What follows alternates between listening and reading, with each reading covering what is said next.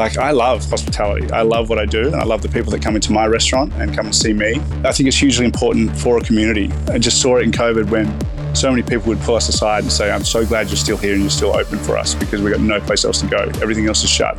I just need to get out of my house. I want to have a coffee and have a moment for me. The opening of a new venue is usually accompanied by stories of chaos and anguish and delay. Or is it? Because we are chatting to today's guest on the very day he has opened a new restaurant, Sunhands, in Melbourne's Carlton.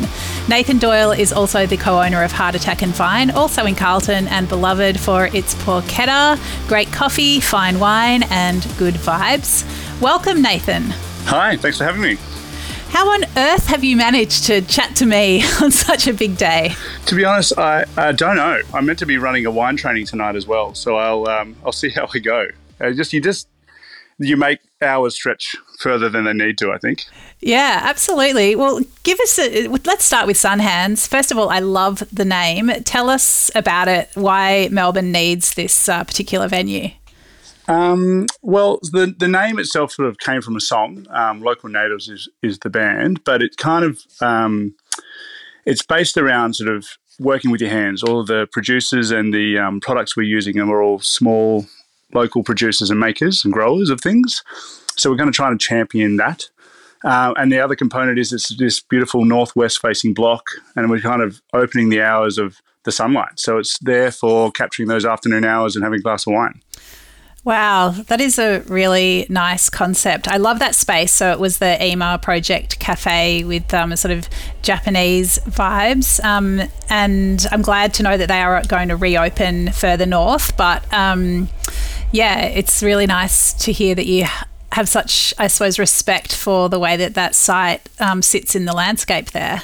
Yeah, it's kind of, it's funny that, you, you know, opening a second venue, you start to look at these things like, what are the reasons you open a place and why is it there and why is it in the community? And so what actually happened was Arco uh, or Asako, who um, and James, who have Ima, uh, friends of ours, just by nature of being in the neighbourhood, and um, they were looking to upsize and, and move their project to a bigger space. And they reached out to us to see if we wanted to take it, and we kind of gave it a half a minute's thought and said, "Yeah, we'll give it a crack." And then and then went the process of like, well, what are we going to put in there? That's really interesting. I mean, I'd love you to say more about this, you know, the why behind opening a venue. Yeah, like how do you approach that? Um, well, I have, I have a particular view on um, how I think and what I think uh, hospitality is in in Melbourne and in kind of our lives as humans, I suppose. And I, and I have a real feeling that it needs to be kind of um, a part of a community. I mean, there are places that can draw, you know, from interstate or, or you know overseas and, and kind of drive that traffic in that regard. But I I prefer to work in a space that kind of services a community and connects to a community in a place and creates becomes part of the ecosystem as opposed to um, something that's necessarily kind of uh, be not necessarily what's the word I'm looking for. I guess we're we're just trying to be part of the community that we're in, I suppose, and focusing on what the community needs. So I've worked in the area at Heart Attack for almost 10 years now. And one of the things I feel like we really lack is just sort of fresh, light food, especially if you work there five, six days a week. It's, you know, I can only eat so many porchetta sandwiches as good as they are. You know, I'm, I'm, I'm growing east west as opposed to north south these days. So, you know, you got to look after yourself. yeah, that's really interesting. Well, I guess both venues, as I understand it, you know, are serving food throughout the day, and it is that idea of we're here for what you need when you need it. Um, but does that make it harder to run a business? I mean, we know some some businesses are sort of concentrating their opening hours, you know, making the most of their staff, making you know, making sure that they're just exactly staffed for what they need, not just having people on hand in case someone just decides that they need a coffee at five o'clock. Like, how do you how does that balance out as a business? Oh, it's. It, I mean, like we are in such interesting times in that regard. Um, and I can probably preach to every hospitality owner in Melbourne and beyond that we're all trying to make it work and trying to make understand what the climate is that we're working in. And um, it, if we look back at heart attack for a second, and heart attack as we've opened this, we've kind of started looking back at what heart attack is, and it is a place that's there for everyone all the time. And coming out of COVID, we haven't been able to do that. We haven't had the staff to open Sunday nights. Uh, the traffic just isn't there early in the morning, so we've opened a little bit later. There's little things that we've kind of had to make work just so that the business can survive, I suppose, uh, and continue on making sense.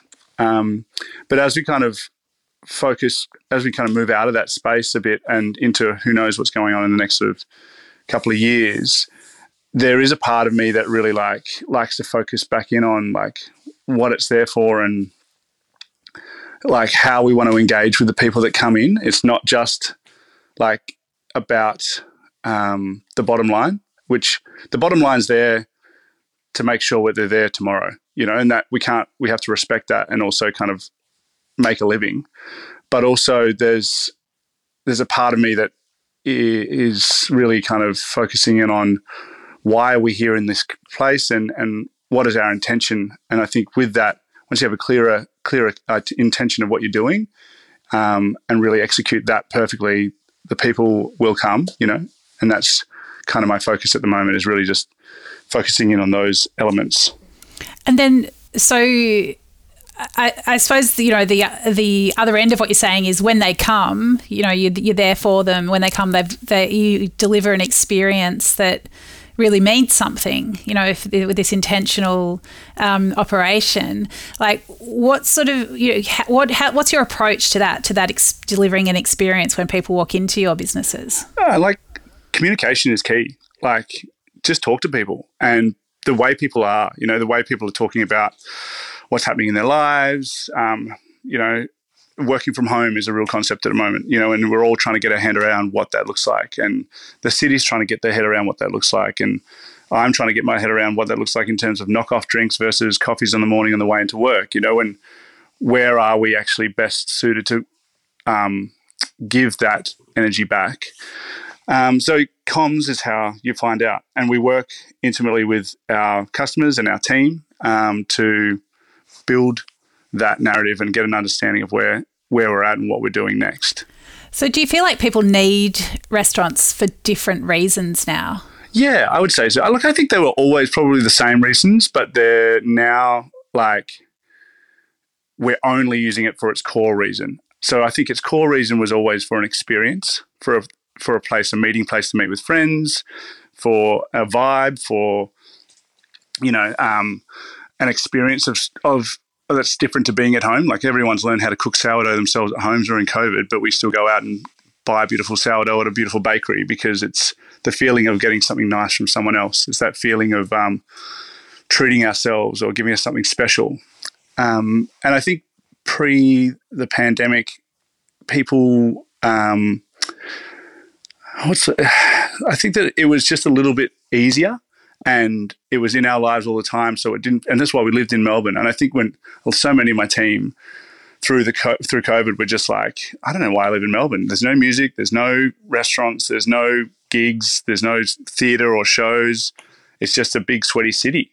But we like, but the reason this place is so good is because there are all these beautiful little artistic nuances in the in the restaurants we go to and the bakeries we go to and the you know the gig spaces and the art galleries and all these things that we just we got kind of got squashed out of the city. We don't have Sydney's coastline, you know.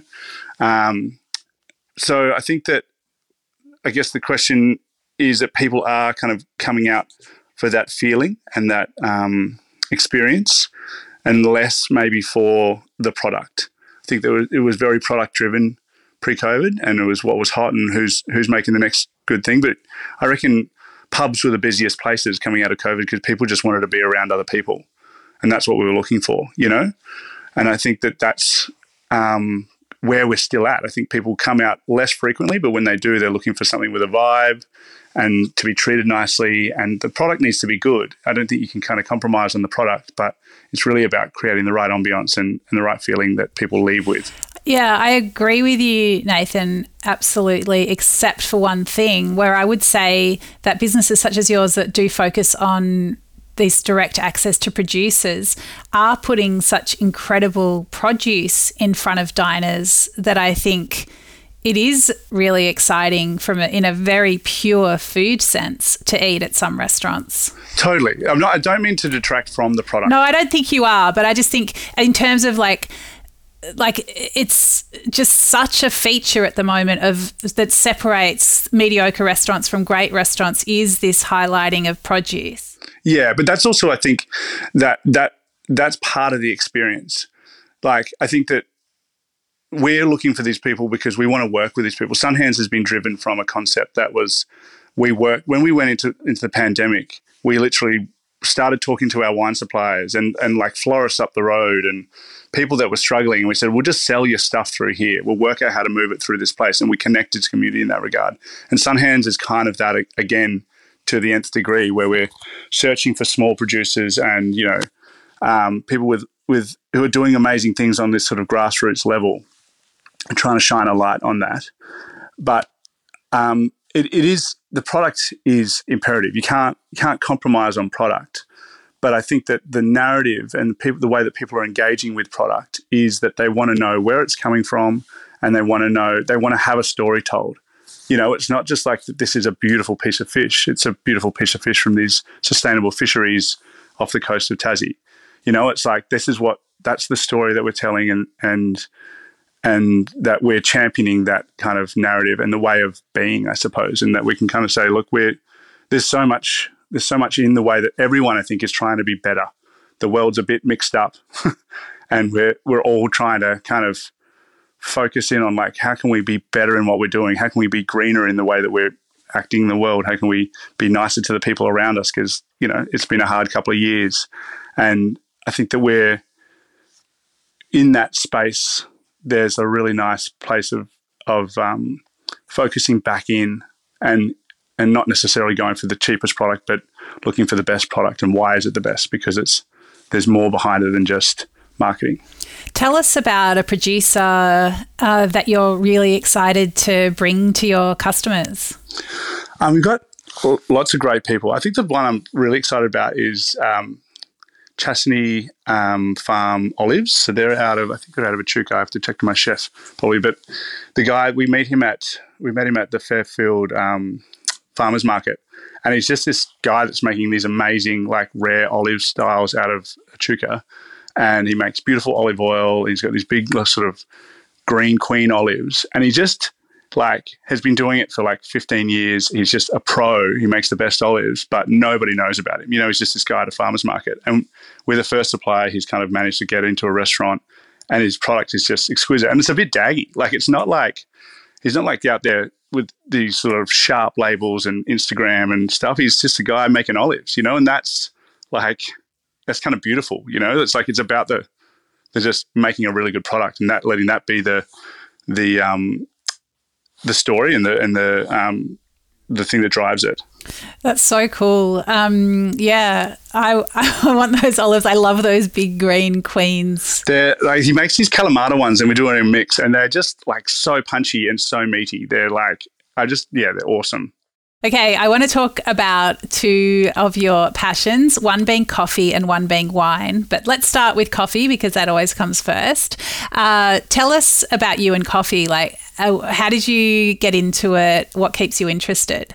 Um, okay, so I my history in hospitality, I started realistically um, when I was a kid. I started in a winery and then I worked in uh, events when I was young, and then went to overseas and um, got into wine and bars. I was really into wine and bars over there. But when I came back after three years and I was looking to kind of get into this bar scene, the coffee world had just kind of blown up and everyone was like coffee centric. We were talking to, you know, you go and sit at the bar and everyone was like, we're actually getting out of the bar scene. We're going to go work in coffee and be specialty coffee makers. And it was like, it was, it was really cool. And, and I think it was, at one, one, at one time, I aspired to be a very cool person, and in that in that space, you just do you do what's what's popping, and, and that was like specialty coffee, and so you learn you learn about coffee to the nth degree. It kind of went like to this pointy pointy spot where everyone was doing 16 different types of filters on the bar, and we were TDSing, you know, the amount of soluble um, solids in the in the coffee, and we were doing all this sort of science behind the bar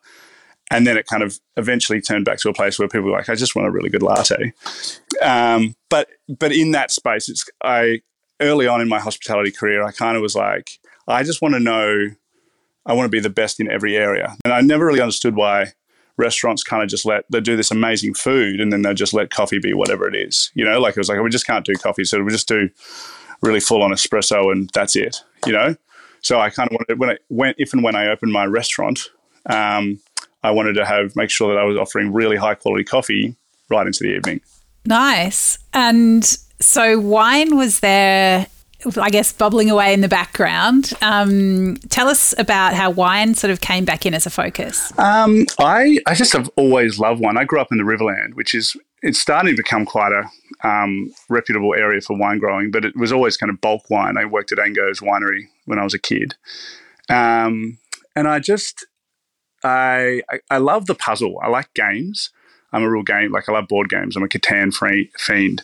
Um, but I really liked um, when when you're wine tasting and you're blind tasting wines that there's kind of like a formula. There's a way to kind of sit and work it out. And if you know, if you have enough of the information and you know enough of the, the puzzle pieces, you can put together what this wine could be potentially blind. And it, I found that really interesting in the beginning. Um, and then, like, like just to give a bit of context on my history, I have a, primary school teaching degree, and I also studied acting. Um, and so for me, I the act the the theatre element of hospitality was always something that I really loved and loved being on show. And there's little touches at Heart Attack where all the food and everything happens out the front. We've created a theatre around the food. Um, but with that, I I loved kind of like the theatre of talking people through wine and getting to that sweet spot where you can find exactly the wine or exactly the drink that that person is looking for, and it's that is the is the kind of nuance of perfection in hospitality for me. I just love talking wine and and people just engaging with me in that space. It's really nice. Mm, well, speaking of games and wine, what is Good Booze Blind? Um, that was uh, that is and was a, a, a, kind of a thing that came out of COVID for me. So one of my team members was having a, a significant birthday during COVID, and he and his partner were a bit at a loss of what to do. They had a couple of friends that could come over because of you know the sequences where they were housemates of housemates or something. I can't remember what it was, but anyway, they was like, "Look, why don't I create a, a game for you, a little blind tasting game, and you guys can. I'll give you some bottles, you can taste it, and that'll be night, and that'll be great, great fun." And the game spawned this idea of like, well, maybe I could teach anyone how to taste wine, and I could um, create a space, an ego-free, fun environment where we can engage with wine uh, and talk wine and talk wine nerd stuff in a really safe place where you can ask any question or you know any conundrum you have with wine and and it not be wrong or you know be shunned at.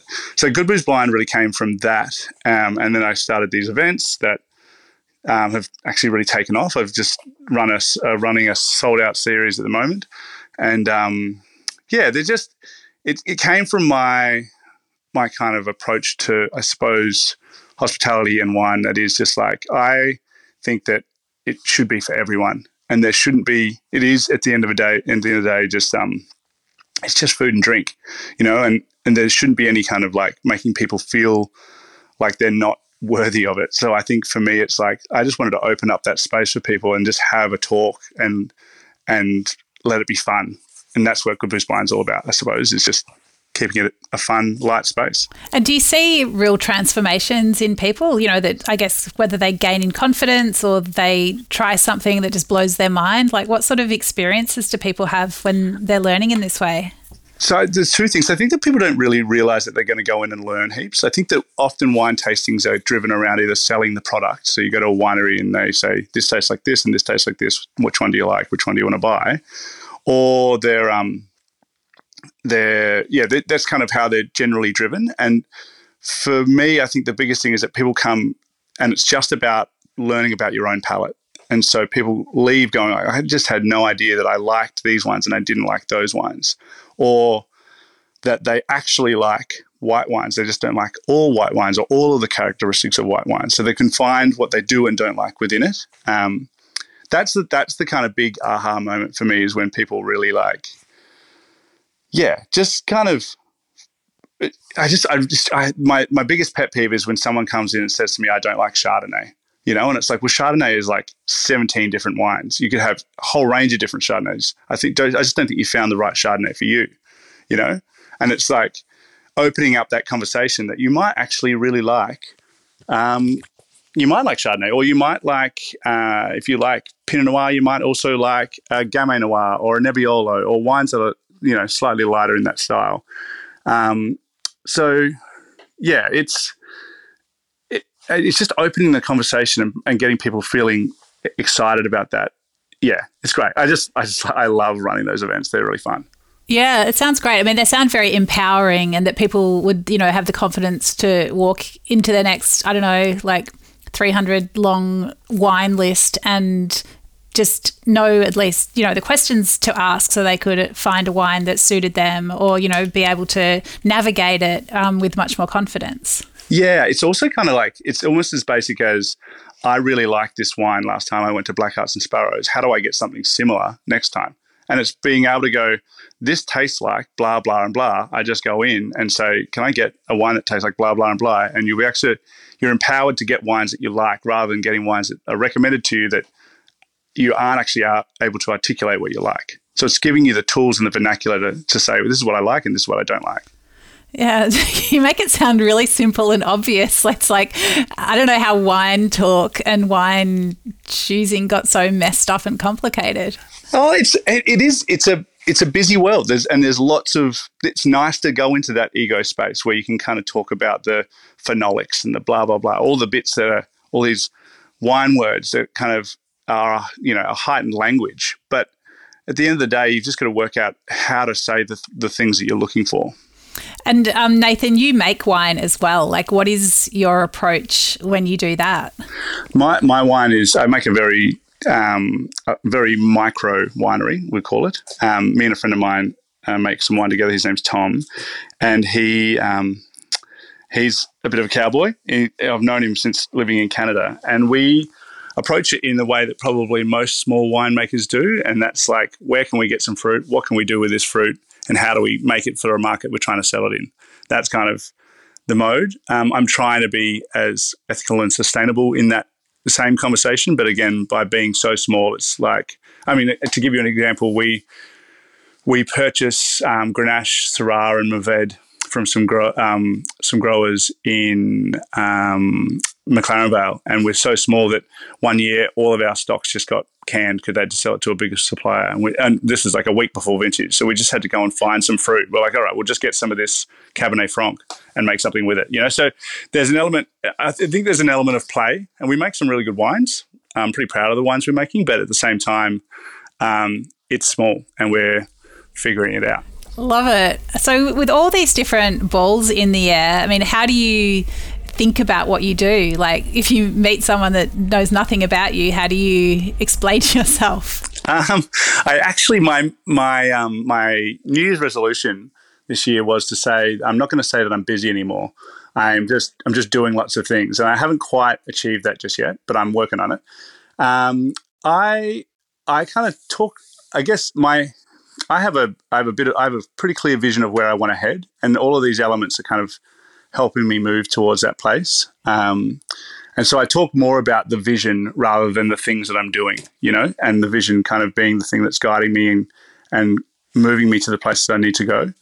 Um, so that's that's how I talk about it. You know, for me, it's about reshaping some some of the ways that we think about hospitality and and um, yeah, and what like uh, yeah i guess that's that's kind of what i'm looking at that's how i describe it is that all, the, all of these things are a piece a, a pieces to a bigger puzzle. And i mean are they is it that sort of concept? Is that the is that the end of it? Or is there like a, a big vision of you and a chateau or something? No so that i my i have um well, we can go into it i suppose. I i have my vision is is directed around shifting the narrative of what hospitality is, working in hospitality is. Because, I mean, contextually, the, the reason Heart Attack happened for me is I worked for some really great guys who saw something in me and we opened a business together and they fronted the money. They helped me get there. And that was Heart Attack and Vine. Um, and I kind of want to be able to give back in that space.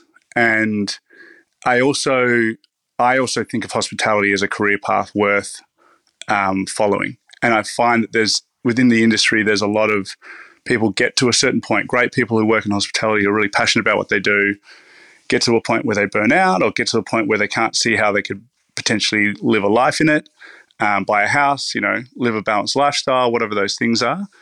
Um, and they end up retraining and moving away from hospitality. It happens all the time. It's usually around 27 to sort of 35. People sort of go, look, I've got to do something else. And I want to change that narrative. Um, so part of what I'm working on doing is building out a, a program that kind of helps to educate and then potentially provide grants for people to open their own restaurants, but not necessarily be a, a restaurant group. Like I don't want to be at the head of it. I don't want to be. I don't want to own a whole bunch of restaurants. I just kind of want to empower other people to open their own, and that we work sort of as a co-op or a franchise kind of program where um, we all have the support from one another, but everyone owns their in- business individually, and that because the other other element I want to I want to kind of champion or see more of is owner operated businesses because I I they're my favorite restaurants in Melbourne. They're the places that the boss is there and is in there working or, or is in hands on, doesn't necessarily be working in the business, but knows all the people that come in, knows their team, you know, and that's there's a, there's a part there's a part of blood, sweat, and tears. Their blood, sweat, and tears in the in the building. Does that make sense? Oh yeah, more than it's so inspiring. I just absolutely love this. It's very exciting. It is. I'm I'm like, and I'm very early in the piece, and Sunhands is is the first step towards that, and that's part of that is bringing Ashella on, who's who was our venue manager, and she's now a business partner with us. And with that, I'm learning about how to mentor someone in that space as opposed to just being a venue manager. I'm trying to mentor someone who is now a business owner and what that means. So there's heaps, there's huge amounts of learning that I need to go through for that. Um, but it's something that I'm really passionate about because it's like I love hospitality. I love what I do, and I love the people that come into my restaurant and come and see me. Um, and it's I think it's hugely important for a community. I just saw it in COVID when so many people would pull us aside and say, "I'm so glad you're still here and you're still open for us because we've got no place else to go. Everything else is shut. I just need to get out of my house. I want to have a coffee and have a moment for me." Yeah, it was such a obviously such a hard time for hospitality, but uh, at the same time, people could see how much their existence meant to their communities. So, in that sense, very reinforcing. Yeah, yeah. So, did you? You mentioned at the start of our conversation that you thought of thought about taking on Sunhands for about five seconds and then decided to do it. Was that because you really wanted to create a pathway for Ashella? Yeah, I mean, we we'd had another opportunity kind of come our way, probably let's call it six months prior, uh, and that kind of sparked the conversation with Matt, my business partner at Heart Attack and at Sunhands and Shell, Shella. Um, and and we, we all kind of thought maybe we could do something together, and that kind of really got me thinking and, and where where we could go. And then that kind of fizzled out as things can, can sometimes do. Um, and then this other opportunity arose, and it felt right, and we just we were just kind of ready to strike. So we just moved on it quickly. Love it. Well, I'll be watching with even more interest now that I know that backstory and, and you know, the big plans for the future. Um, thank you so much for sharing with us today, Nathen. We better let you go because you've got this wine education to deliver. What is the hot topic tonight in the class? Uh, we're looking at Pinot Gris, Grigio. We're looking at Alsace and Rhone. We're going to have a look at those two regions and, and the grapes that come from there. All right. Well, I might have a glass of Pinot Gris just to send you on your way and toast you. Yeah, great. Thanks so much for your time. No, I appreciate it. Thanks for chatting. Cheers. Bye. This is Dirty Linen, and I'm Dani Valent. We air the issues that the hospitality industry finds hard to talk about, hearing from different people with unique perspectives. We want to hear from you as well. If you have something that needs to be said about a topic, get in touch so we can include your perspective. Contact us at dirtylinen at deepintheweeds.com.au or hit us up on Insta at Dirty Linen Podcast. We can't wait to hear from you. This